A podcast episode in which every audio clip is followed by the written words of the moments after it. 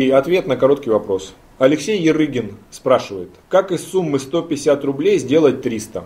Алексей, очень просто. Несете в банк, кладете на депозит. Например, 10% годовых. Через 7 лет сумма удвоится. Из 150 сделайте 300.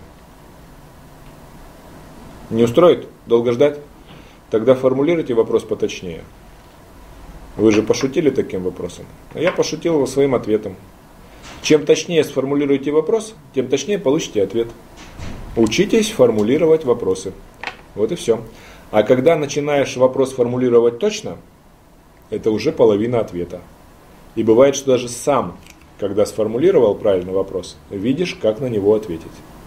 Поэтому, уважаемый Алексей Рыгин, четкая формулировка вопроса позволит вам самостоятельно найти на него ответ, либо получить четкий, исчерпывающий ответ, а не бесполезный. А то получается, знаете как, Непонятный вопрос, непонятный ответ. Летит Шерлок Холмс с доктором Ватсоном на воздушном шаре. И вот они попали в туман.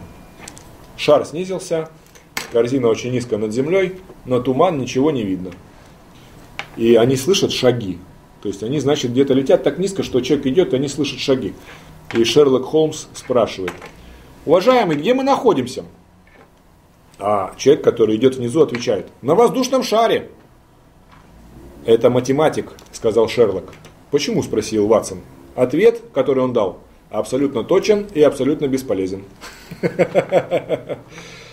Все, Алексей Рыгин, до связи.